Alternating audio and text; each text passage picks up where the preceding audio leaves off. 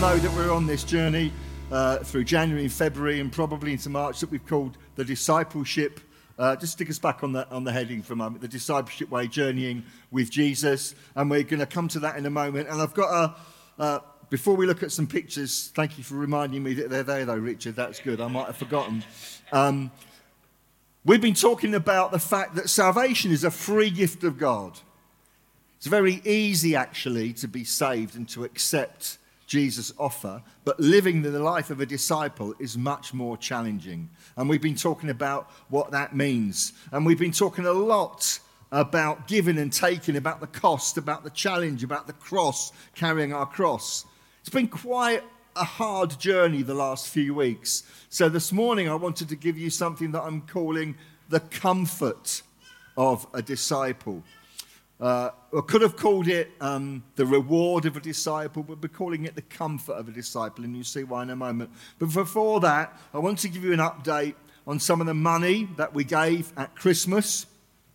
And uh, we gave quite a, a, a, sum of money to our mission partner in Liberia, in northwest Africa, uh, Emmanuel Jonah. That, that's not him, but that's two young men in his evangelism training program that he's been running in, in Ignite all across Liberia.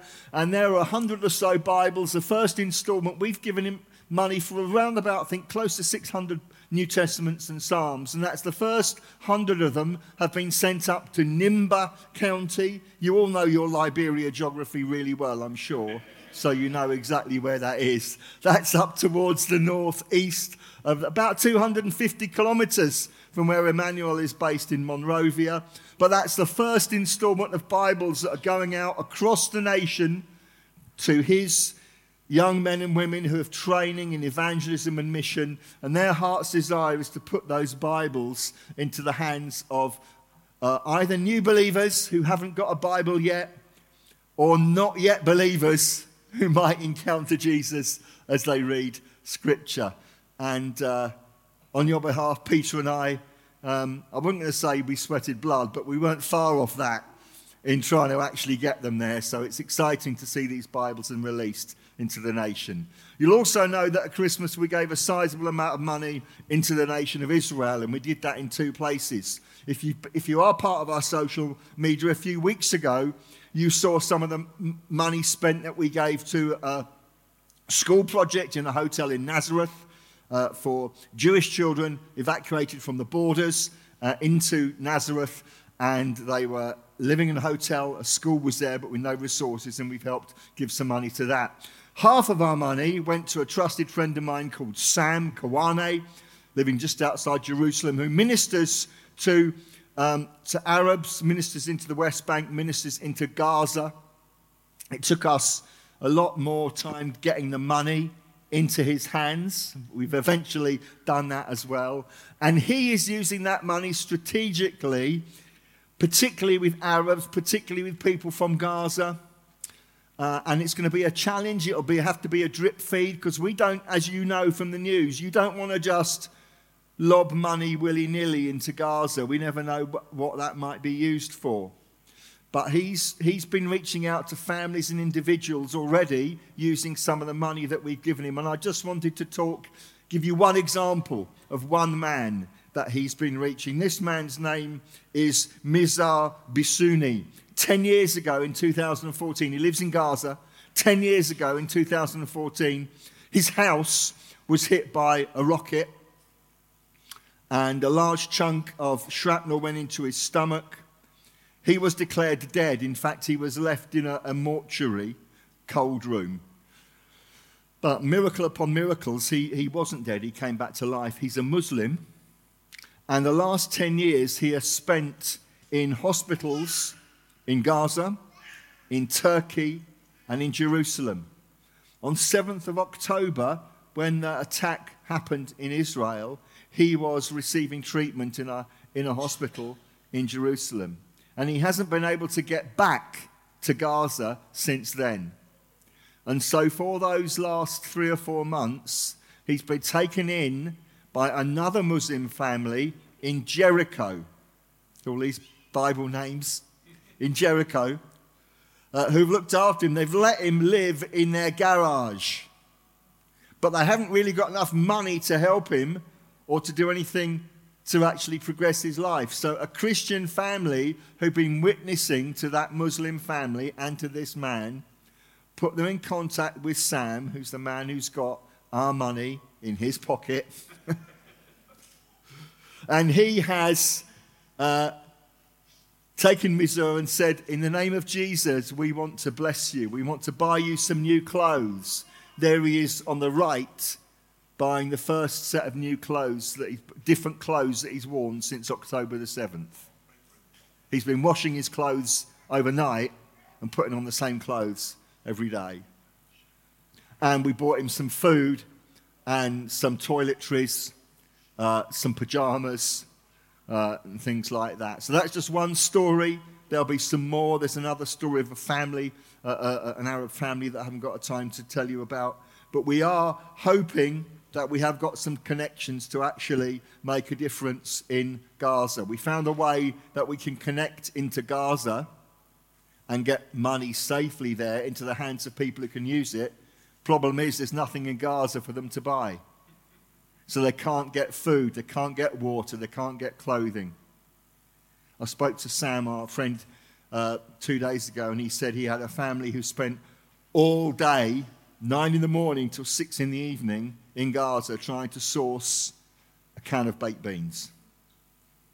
Eventually found one at about quarter past six in the evening from searching all day long.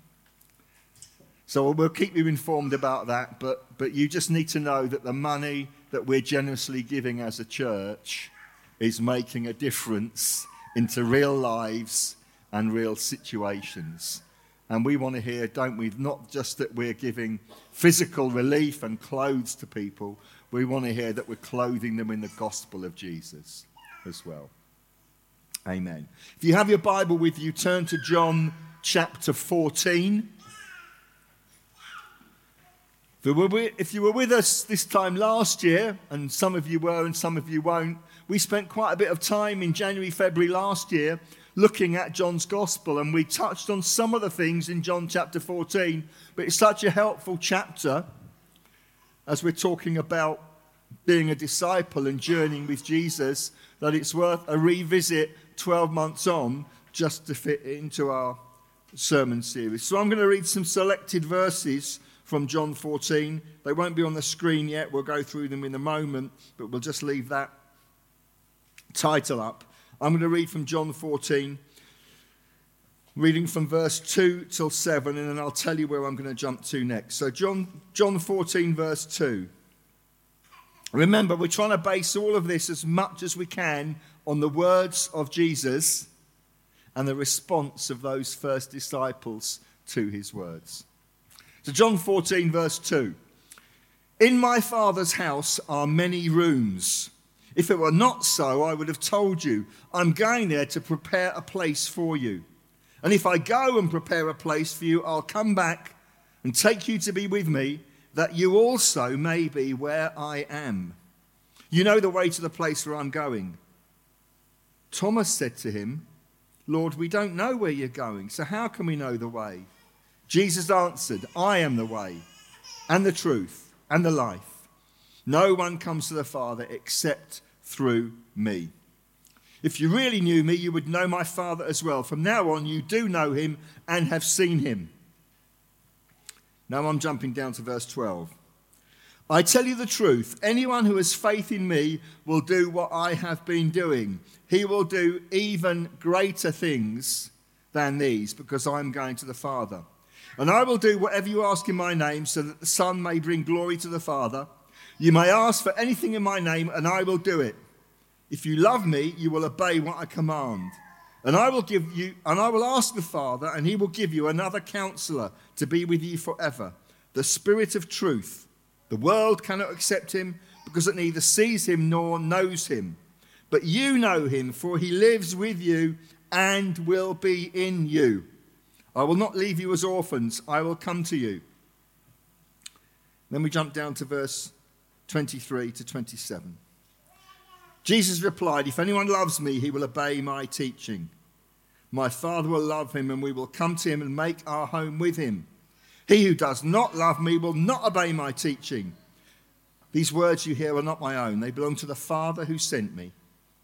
All this I have spoken while still with you, but the counselor, the Holy Spirit, whom the Father will send in my name, will teach you all things and will remind you of everything I have said to you. Peace I leave with you, my peace I give you.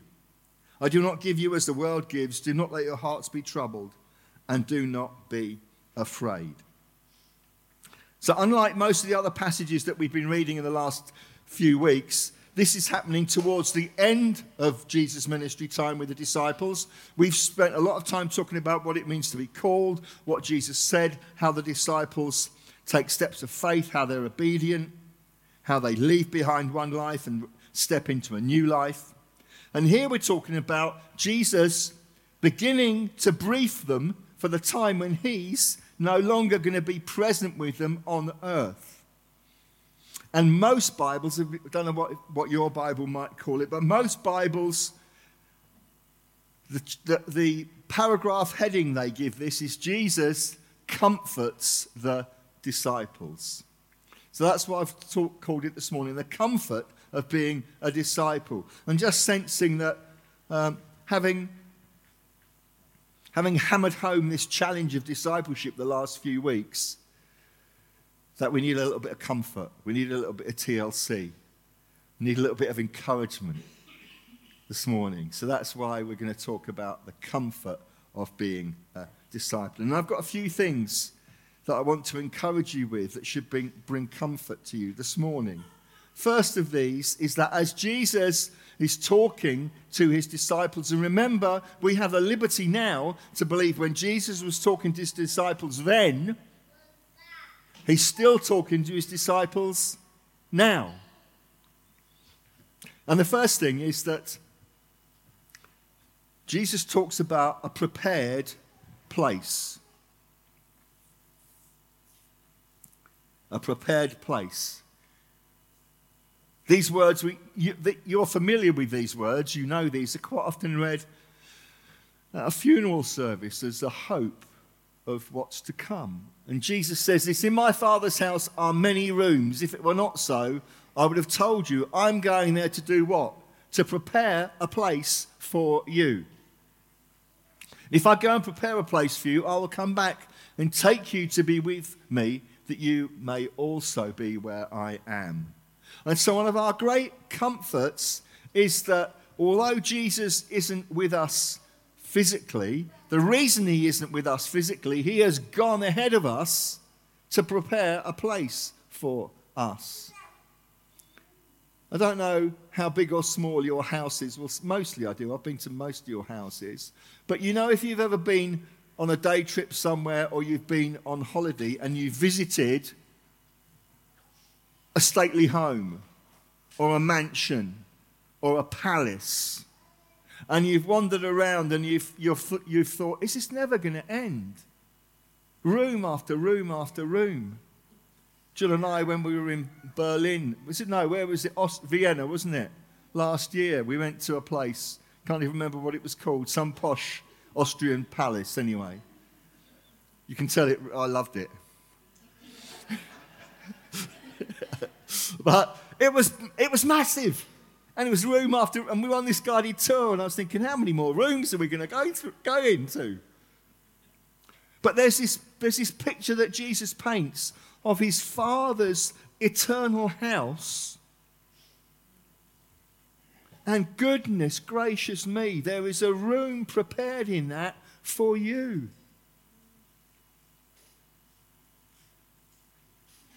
Isaac and Yvonne, there's a room prepared in heaven for you.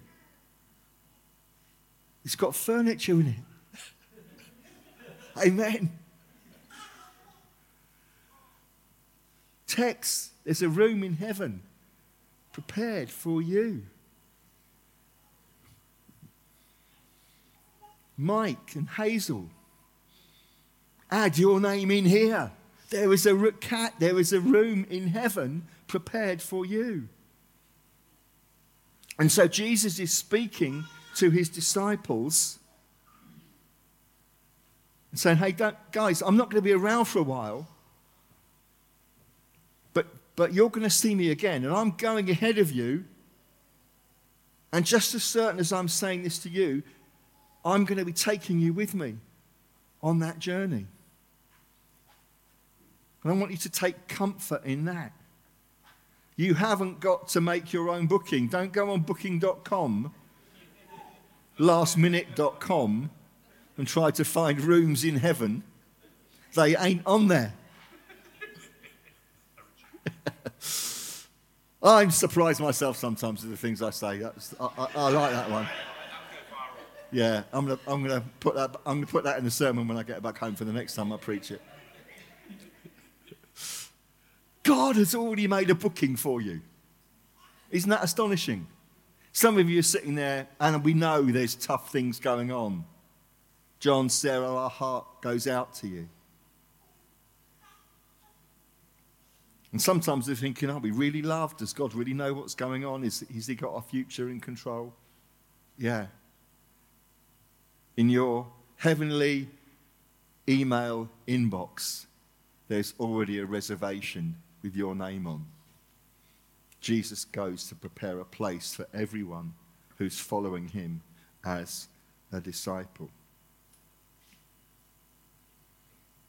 It's that picture from family life in the Middle East that families would quite often live as an extended family. And the father would prepare a place for new family members, married family members. And God is giving them this image that they understand of hope for the future, an eternal dwelling place in the new heaven and the new earth. And the second comfort that we can take is the comfort of what I've called a powerful purpose. We talked about this a lot a year ago when we were in John's Gospel. I tell you the truth. If Jesus says, I'm the way, the truth, and the life, and then he, he enforces it by saying, I tell you the truth, chances are what he's saying is true. Yes? I tell you the truth, anyone who has faith in me will do what I've been doing. That's a step back moment for the disciples. You've been doing miracles, Jesus. You've been doing healings. You've been, you've been speaking incredible words of life into people's. You've, you've transformed people and communities. And now you're saying we could do the same as you? That astonishing? And he takes it a step further. He will do even greater things than these because I am going to the Father. We did a whole uh, sermon 12 months ago. You'd have to go find it online about greater things. And saying that the chances are that many, many faithful followers of Jesus today have perhaps taken the gospel to more countries than Jesus visited, have spoken to, spoken to even larger crowds than Jesus has spoken to, have spent more time in ministry than Jesus has done. Of course, the reality is Jesus is in them. So everything they're doing, Jesus is there and is with them anyway. But just be encouraged again. Take comfort from that, that Jesus, your Savior, the person that we focused on, his sacrifice and his love and his power at the cross, is saying to you, if you follow me and you're, you call yourself a disciple, I'm going to give you the power and the presence to do even greater things than I have done. Don't know about you, I don't often feel like I'm a greater things person. To be honest, do you feel like you could do greater things than Jesus? But that's what this scripture tells us. Really, I will do even greater things through you than I have done on my own volition here.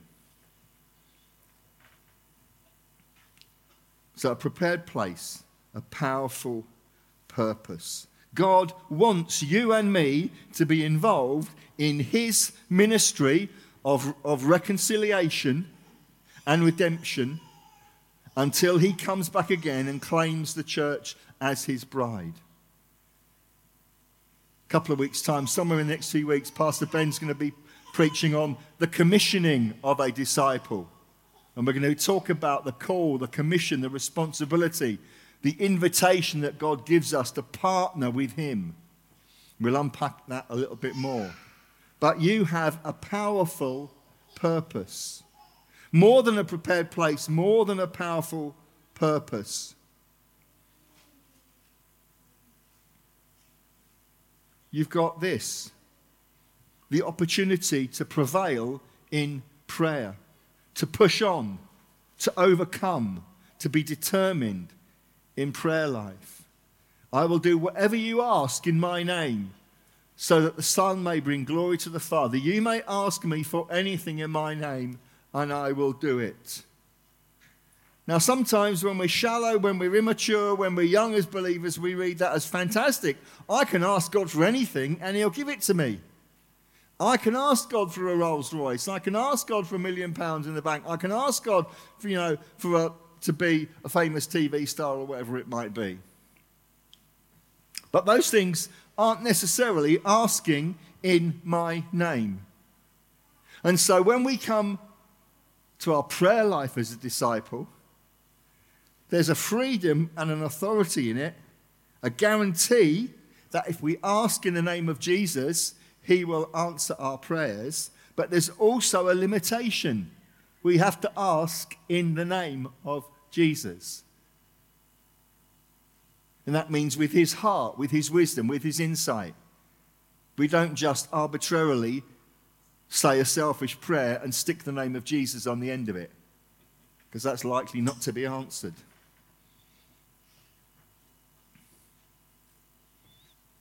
And remember, all the way through their discipleship journey, Jesus is teaching them what powerful tools he is putting in their hands. And one of them is praying in my name, says Jesus.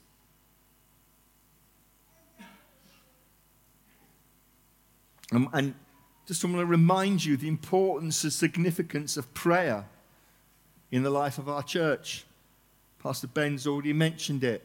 We haven't, we haven't forgotten that for those that are able to do, you can give an hour a week into the life of praying for this church. Yesterday, we launched with the, uh, our Sunday teams, our volunteer teams, and our, our intercessory team, the idea that every meal of the week we would like covered by somebody agreeing to pray and fast for the life of the church. If you'd like to know a little bit more about that, come and speak to me. Actually, I, brought, I wasn't going to mention it, but I have done. We brought this, the, the sign up sheet at the back. So if you could think, if you think, hey, on a Tuesday lunchtime or a Thursday evening, I'm willing to fast, miss a meal, and, in, and invested that time into praying in the name of Jesus for the life of our church, then, then we'd love you to join us. And wouldn't it be good to know that every time we sit down for a meal, we can say somebody in our church around this time is praying and fasting for the life and ministry of New Life Church. So if you'd like to do that, come and find us afterwards. But I hope that's a comfort to you that you can have a prevailing prayer life. Your life, your prayer life can take off. Why? Because Jesus is giving you an invitation to pray in his name, to pray bold, authoritative prayers. Not because you're great, but because God's great. Not because your name is significant, but because the name of Jesus is significant. And He's given you that opportunity, that invite. So we've had a prepared place, a powerful purpose, a prevailing prayer. Just hope that those of you who love everything in order and everything is with the same word of appreciating the effort that's took me this week to do everything with two P's. And the next one is this a personal presence. Jesus says this, and I will ask the Father, and he will give you another counselor to be with you forever, the Spirit of truth. The world cannot accept him because it neither sees him nor knows him, but you know him, for he lives with you and will be in you. We don't know the look on the face of the disciples when Jesus says, I'm not going to be with you for much longer. But human nature probably tells us there was a few worried faces. There was a, a few shocked faces. Hold on, we're living a dream. I, th- I thought this was going to be like this forevermore.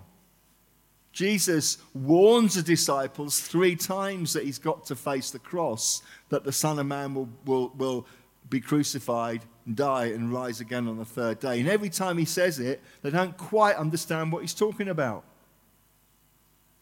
And this whole thing, why is he comforting them? Because he's not going to be physically with them. And so he gets to this place and he says, But God, the Father, I'm going to ask him, and he will provide you another counselor. Some, some translations, your Bible might say, another comforter. And Jesus is talking about the Holy Spirit.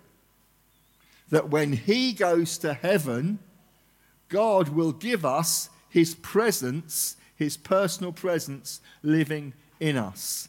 And the word there in the Greek for another emphasizes this is another that's exactly the same, of the same quality, the same standard, the same characteristics.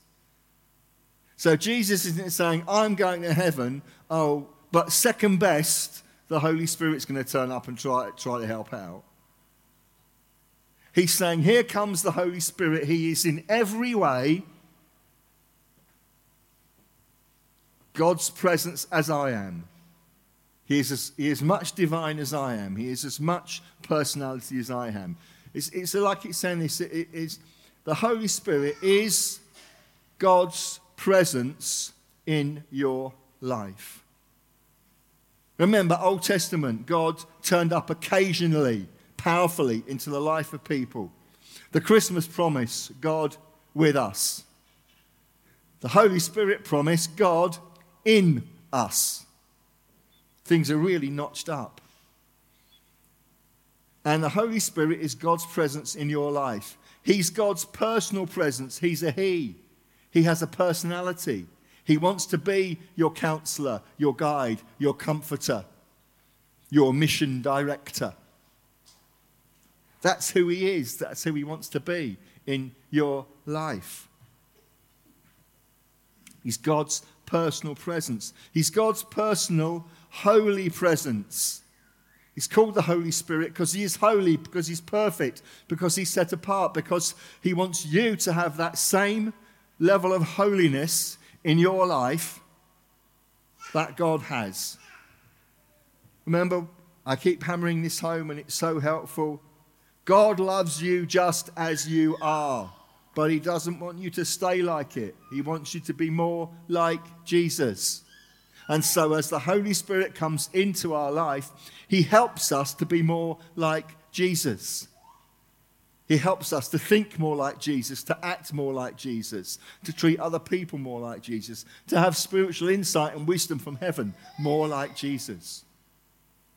So, the Holy Spirit is God's personal, holy, powerful presence. See, sometimes as Pentecostals, we're all about the power of God and the power of the Holy Spirit, but we want to jump to that before we talk about God's personal presence in our life, before we want to talk about God's holy presence in our life. And when we, when we understand those, we realize that the Holy Spirit gives with us, that do, gives us that dunamis, that dynamite power that can only come through him. How can we do greater things than Jesus? Through the same Holy Spirit that manifested himself in all that Jesus did. So be comforted this morning. Jesus might not be physically in this building, but he lives in us by his Spirit. And the Bible tells us that when two or three gather together, what? In the name of Jesus, he is there in our midst.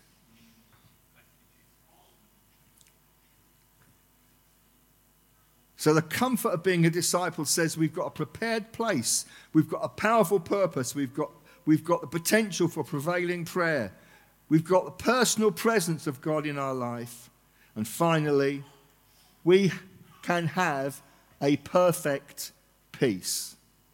It wasn't that long ago that peace was one of our Christmas themes, and we talked about the significance of peace. So I don't need to say loads about that. Again, go back and find our Christmas series online, and there was, a, there was, wasn't there, a whole Sunday morning on peace. I am right. I'm not just thinking that, am I? Yeah, yeah, yeah. I'm sure there was. Yeah. Yeah, thank you. Yeah, yeah. Thank you. So it was the Sunday morning where Benjo Productions came and did Heaven on, your, on Their Minds at Christmas. On the, your minds, their minds, our minds, anybody's minds, whoever. But one of the things we talked about there was a perfect peace. And Jesus says, This peace I leave with you, my peace I give you. I do not give to you as the world gives. And I think Josie prayed this. Josie, she's up in the kids' workers. I think she prayed this verse in our prayer meeting this morning. Do not let your hearts be troubled, and do not be afraid. And so Jesus is saying to the disciples, Look, you're going to go, you're going to go on an incredible roller coaster journey. Some of you are going to go to the ends of the earth in my name. Some of you are going to suffer the same fate that I suffer on a cross. Some of you are going to establish Christian communities and transform nations. It's going to be an incredible journey. And you're going to need to know that God's peace, God's heavenly peace, the peace that passes all understanding, is going to be with you every step of the journey.